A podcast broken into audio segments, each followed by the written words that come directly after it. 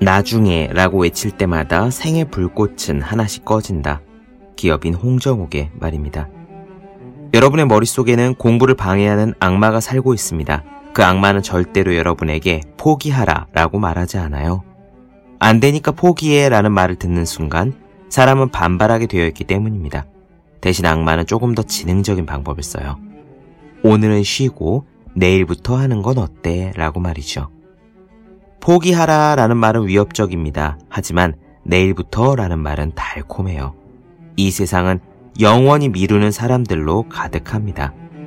달콤한 꿀을 핥다가 날개가 엉겨붙어 꼼짝 못하는 파리처럼 그들은 게으름에 완벽하게 들러붙고 나서야 잘못을 깨닫게 될 겁니다. 해야 할 공부가 있다면 지금 하십시오. 내일부터 하겠다는 말은 포기하겠다는 말과 같습니다. 단 한 페이지라도 읽으십시오. 단 한 걸음이라도 내디드십시오. 악마는 내일부터 라고 말하니까요.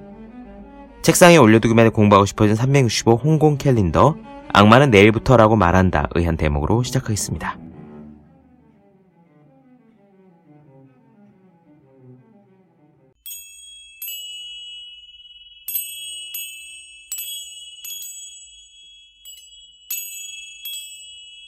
네, 안녕하세요. 본격 공부작업 팟캐스트 서울대는 어떻게 공부하는가 한지우입니다. 우리는 지금 프레데리케 파브리티우스 한 사학에만의 뇌를 읽다 살펴보고 있습니다. 이번 시간과 다음 시간에는 집중력에 대한 이야기로 가보겠습니다. 어떻게 하면 집중력을 높일 수 있을까 하고 사람들은 고민을 합니다. 그런데 우리가 이런 고민을 하는 거는 기본적으로 우리 뇌가 집중하기 싫어하는 성격을 갖고 있기 때문이래요. 마치 물에 잉크를 떨어뜨리면 잉크가 퍼지듯이, 담배 연기를 공중에 뿜으면 연기가 퍼지듯이 우리의 뇌는 본래 집중의 반대 방향으로 움직이게 진화되어 왔습니다. 왜 그럴까요? 간단합니다. 생존을 위해서 그게 유리하기 때문이에요. 우리가 학교를 다니고 회사 일을 한 것은 불과 100년, 200년의 일입니다. 옷을 입고 제대로 된 집에 산 것도 고작해야 2000년, 3000년이나 되었을까요? 그러나 그 전에 아주 오랜 기간 동안 우리는 수렵 채집을 하는 유인원으로서 숲에 살았습니다. 그렇기 때문에 늘 주위에 맹수는 없나, 어디 과일은 없나, 촉각을 곤두세워야 하는 상태로 아주 오랫동안 살아왔던 거죠. 집중이 안 되는 게 우리의 뇌인 겁니다. 그런데 이런 우리의 본성과 함께 지금은 집중력을 흐트러뜨리는 도구들이 훨씬 늘어났습니다. 텔레비전, 라디오는 옛날 얘기고요. 스마트폰, 컴퓨터에서 실시간으로 알람이 울리잖아요. 요약하자면 우리 뇌는 새로운 자극을 탐색하게끔 안테나를 바짝 세우도록 진화되어 왔는데, 스마트폰 등 요즘 생긴 전자기기들은 새로운 자극을 더 많이 주도록 설계되었다는 겁니다. 이 두 가지가 만나니까 결과는 안 봐도 뻔하죠. 아무튼 집중력을 높이고 싶다면, 집중력 있게 공부하고 일하고 싶다면 오늘의 이야기부터 실천해 보시기 바랍니다.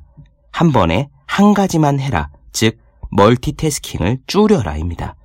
나는 멀티태스킹 같은 거 안 해 라고 생각하는 분들이 계실지 모르겠지만, 만약 공부하고 일할 때 스마트폰을 옆에 켜둬서 수시로 카톡 알람이 울리도록 해두고 있다면 이미 멀티태스킹을 하고 있는 거예요. 오늘의 이야기도 실용적입니다. 바로 시작할게요.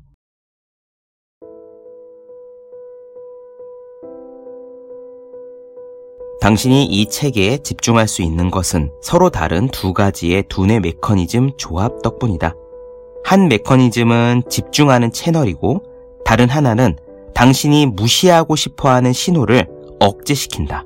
이렇게 신호를 증폭시키거나 감쇄시키는 역할을 담당하는 것이 바로 전전두 피질이다.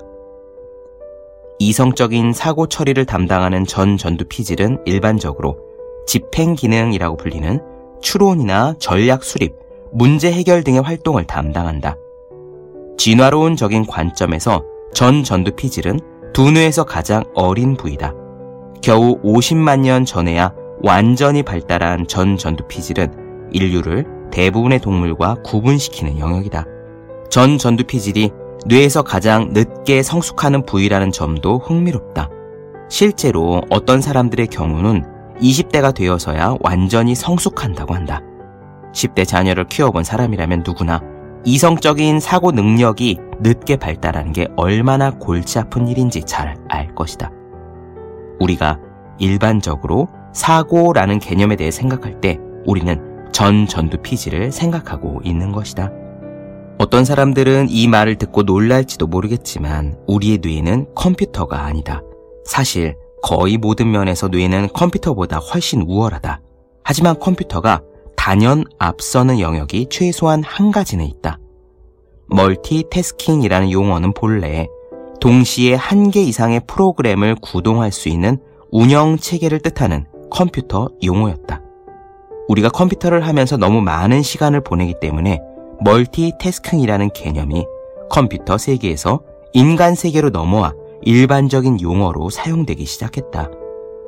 우리가 컴퓨터를 하면서 너무 많은 시간을 보내기 때문에 멀티태스킹이라는 개념은 컴퓨터 세계에서 인간 세계로 넘어와 일반적인 용어로 사용되기 시작했다.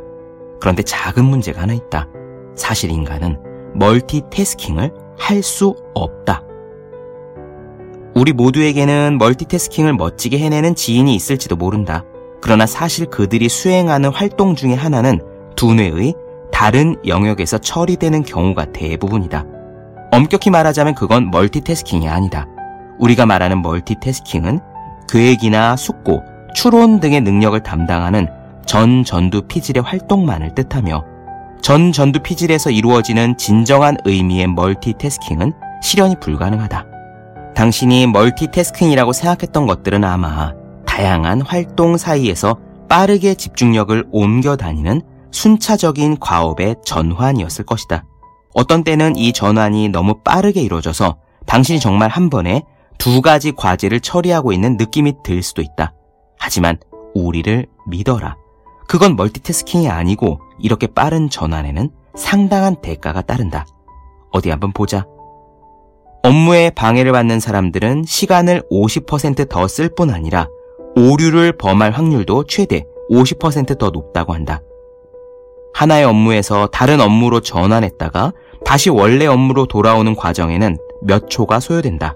그러나 캘리포니아 대학교 연구팀에 따르면 심지어 아주 잠깐의 방해를 받더라도 다시 정상적으로 업무에 몰입해서 집중하기 위해서는 평균 23분이 필요하다고 한다.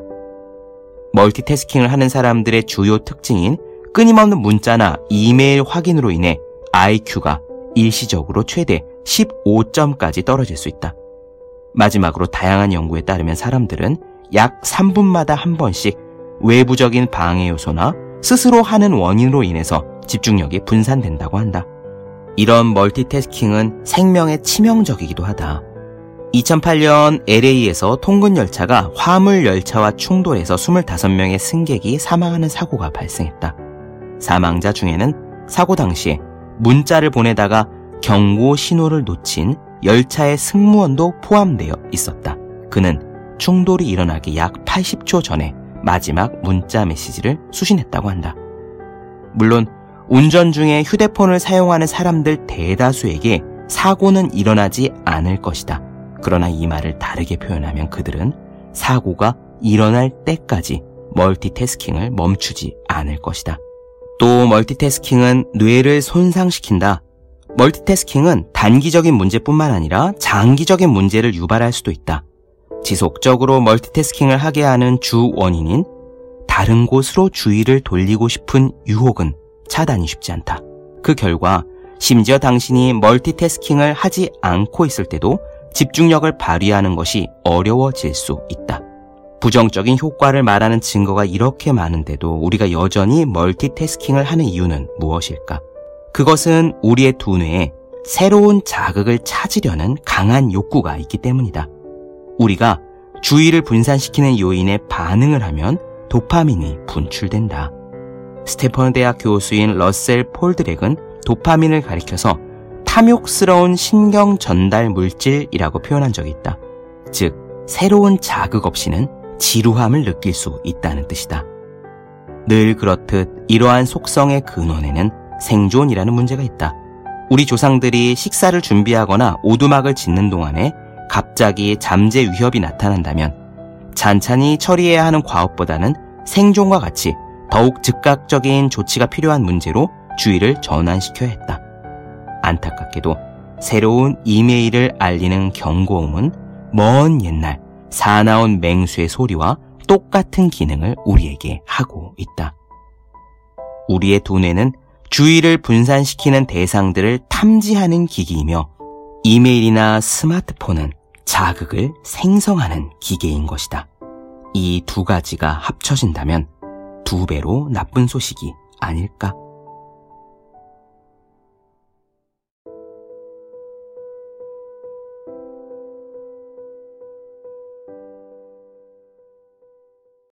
네, 본격 공부자 팟캐스트 서울대는 어떻게 공부하는가 뇌를 읽다 나눠드렸습니다. 더 많은 이야기가 궁금하신 분들, 질문사항 있으신 분들은 제 유튜브 채널 서울대는 어떻게 공부하는가, 네이버 블로그 허생의 즐거운 편지, 다음 카카오 브런치 한지의 브런치, 인스타그램에서 해시태그 서울대는 어떻게 공부하는가 검색해주시면 좋겠습니다. 또 학생, 수험생, 취준생, 직장인 등등 공부하시는 모든 분들을 위해서 어떻게 공부하는 게 효율적인 설명한 혼자 하는 공부의 정서, 그리고 책상에 올려두기만 해도 공부하고 싶어지는 365 홍콩 캘린더, 아직 읽지 않으셨다면 꼭 한번 읽어보셨으면 좋겠습니다. 분명 도움이 되실 거예요.